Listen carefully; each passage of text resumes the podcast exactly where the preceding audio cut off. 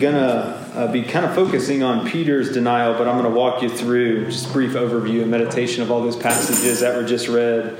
Um, I'm going to read uh, John 19, 28 through 30 first, and then, then we'll pray. Um, this is when Jesus actually died. It says, After this, Jesus, knowing that all was now finished, said, to fulfill the scriptures, I thirst.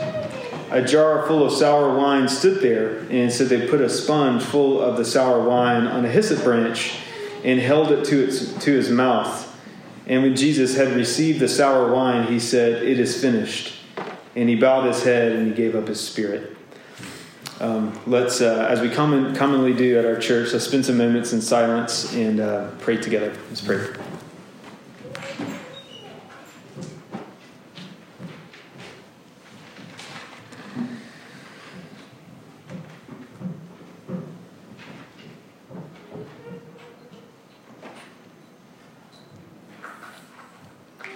Lord Jesus, in the hour of death, you were faithful to the very end, and you completed the work that God the Father gave you to do, which was to accomplish salvation, uh, to never respond out of selfishness or sin, but you, to the very bitter end, um, always poured out grace to others. Um, you were always wanting more of us, and we were wanting less of you. And so, Lord, that's why we, as uh, our representatives there in the scriptures, gave you sour wine at the time of your deepest need. Um, we can only give you things uh, that make you recoil unless we have your grace poured out onto us, unless you did what we just read. And so, would you come, Lord? Um, it has been one, uh, one heck of a year for all of us. And this is what we need. We need you uh, to, to, we need you to come to us, and, and we need to know that you're good. And the cross tells us that. And so, would you do that now by the Spirit? Uh, in Christ's name, amen. So, I have a I have a friend who says that to move through this world is is to cause pain. It's what you do when we move through the world because we have broken things because of sin, because we didn't want to be near God. And uh, if you're not coming from a Christian perspective, this is the testimony of human beings that at the core of every single person that's ever lived, we sense a separation from God and alienation. And it's not just some ethereal general truth, but it's personal to God. It's so personal that He became a human being in the form of Jesus Christ. And He died for you and for me and for all those who believe in Him.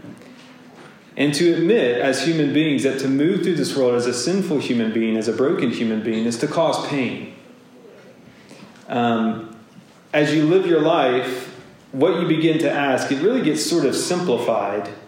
Uh, if you seek to believe in God at, at all, the, the question that's at the core of everything is how can God be in control and good with all the pain still here in this world?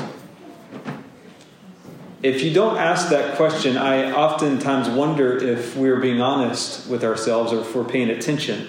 And how can God be loving with so much evil in the world? How can God be loving with something in my own life that's broken that I wish that He would take away? And I know that He has the power to do it, but He's not doing it.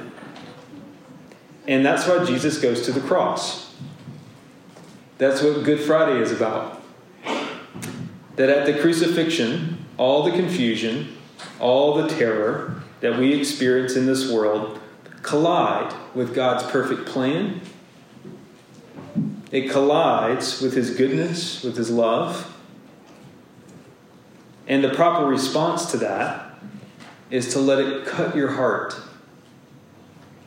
to let it wound your heart, to allow the story of God, that is the gospel, in so that it affects you. That's the work of the Spirit.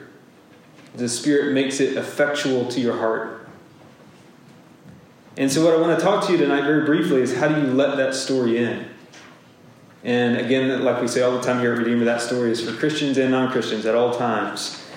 How do you let the story in? You first must believe that this actually happened, what we just read. And then, secondly, you must believe that it happened for you personally. So, I want to take a look at what actually happened through Jesus' betrayal, his blood, and his burial. So, first, his betrayal. So, Peter betrayed Jesus. We often think that Judas betrayed him, and he did, but also everyone else betrayed Jesus because Peter denied Jesus at a time of desperate need. Uh, that's what uh, chapter 18, verses 25 through 27 are saying that Peter, in essence, he disowned association with Jesus.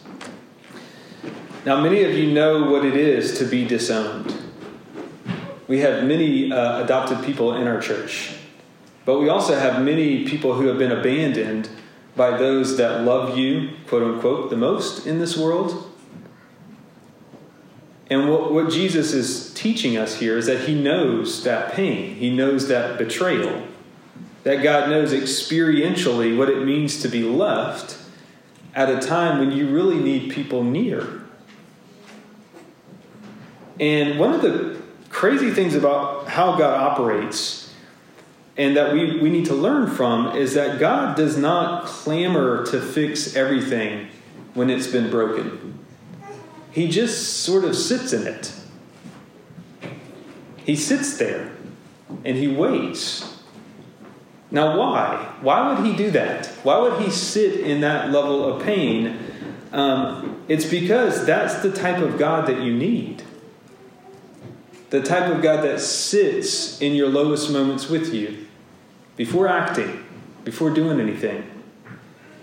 I have a friend who was reaching out to another family that was really hurting last week, and she said she said to this other uh, family that was hurting, she said, "Is there anything I can do? Is there can I bring over a meal? Is there any way that I can help your family out right right now?" And the wife of this family responded. She said, "I don't even know how to talk back to you right now.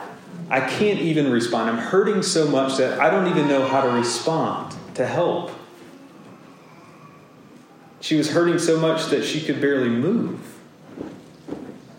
Um, this is why Jesus really allowed himself to be broken at the cross, so that when you're in a place where you cannot bring yourself to respond, even to people who love you and want to help you, he knows. He knows exactly what that's like emotionally, experientially. He's there. He is acquainted with that kind of grief, Isaiah says. That's what it means to be betrayed in this world. Uh, two, um, we learn how, how to really uh, encounter Jesus through, and this is gruesome maybe, uh, his blood. Uh, 19 verses 1 and 2 says that they flogged him and I want, I want us to imagine this. They took a, a crown of like what would be briars and they shoved it down on his skull. And that is, they were mocking him. They were making fun of him, uh, humiliating him. I don't know if you've ever been beaten up. You know, um, I, I got a fight once. I didn't win. Uh, a good buddy of mine you know, when you when you get beat up younger in life, it's it's damaging physically, uh, but also emotionally. I had a buddy who was older than me when I was in college, and he said when he was playing intramural basketball, he was mouthing off to one of the refs. The problem was that ref lived in his dorm room, and later that night, he knocked on the door of my friend, and he he put him up against the wall like this and slapped him around, and he said, "If if you ever do that again, it's going to be worse than this." Um, Jesus, I, I, that encouraged me, by the way. Um, Jesus knows what that feels like to be humiliated physically, uh, to be beaten up. Uh, when the blood flowed out of his side, what that meant that, that was that a, a Jewish person would have said life was leaving his body. In the Levitical system, you never you never ate the blood, you never drank the blood. It's because that's where the life was. And what you need to see is that when Jesus went to the cross, what we gave to him sucked and drained all the life out of him. We humiliated him. This is the testimony of the Christian faith that we would have done the same stuff. And that is the heart of his love for you. That he loves people that do things like this to him. That's why he says, It's finished. Because beyond the physical pain, beyond the flogging, it's, it's the emotional abandonment that, that is really so tragic that we see here at his crucifixion because he endured the very bitter end like it was a sour a sour taste to his mouth when he needed water. And so he's thirsty. He was thirsty for your love. He was thirsty for my love. And we couldn't give it. We didn't give it i was um, talking with somebody here in our church two weeks ago who said why, why is life so tragically hard? And she said, isn't, isn't there like another way for God to accomplish this kind of stuff in my life? Does it have to be this way in my life and in my children's life? And uh, we, as Christians, we have an answer to that. Uh, and it's simply that Jesus himself asked that same exact question that in the Garden of Gethsemane, he said, God, do I have to drink this cup? Does it have to be this way? And the cross is the answer. If he didn't drink that cup, we wouldn't have a God that would have bled for us and which with each of the crosses that we have, even in this room, each of our own individual crosses, God is watching you to see whether you believe that he did this for you. And the moment that you do, you become willing to take up your own cross. And you say, Not my will, but yours. This is how we face the grave, y'all. This is what is meant when, when it says that we are baptized into Christ, so that at your death, your baptism is complete. You are baptized into his death and resurrection forever. But we don't learn that unless we actually go into the ground. We are saying He is the point and end of all of my pain. And He will bring redemption out of that pain. That's what He's best at. And when we accept Him as our substitute and as our representative, uh, we can face our grave sites. We can face it all. And uh, we can bury we can go to the burial.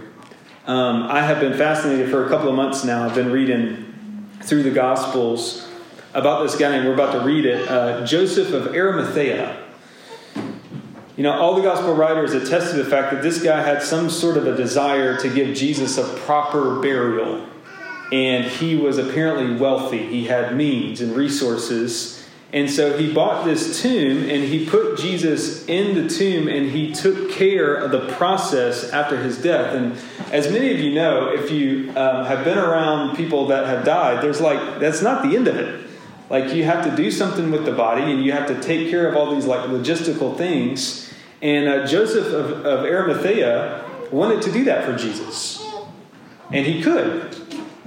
And uh, I think God records this in Scripture, and, and the Gospel writers record this in the Scriptures just to say that God sees that. Just this kind of random rich guy that wants to bury Jesus' body. And uh, Nicodemus and Joseph placed Jesus in the tomb, and th- their process is that they would like cover the body with all sorts of spices.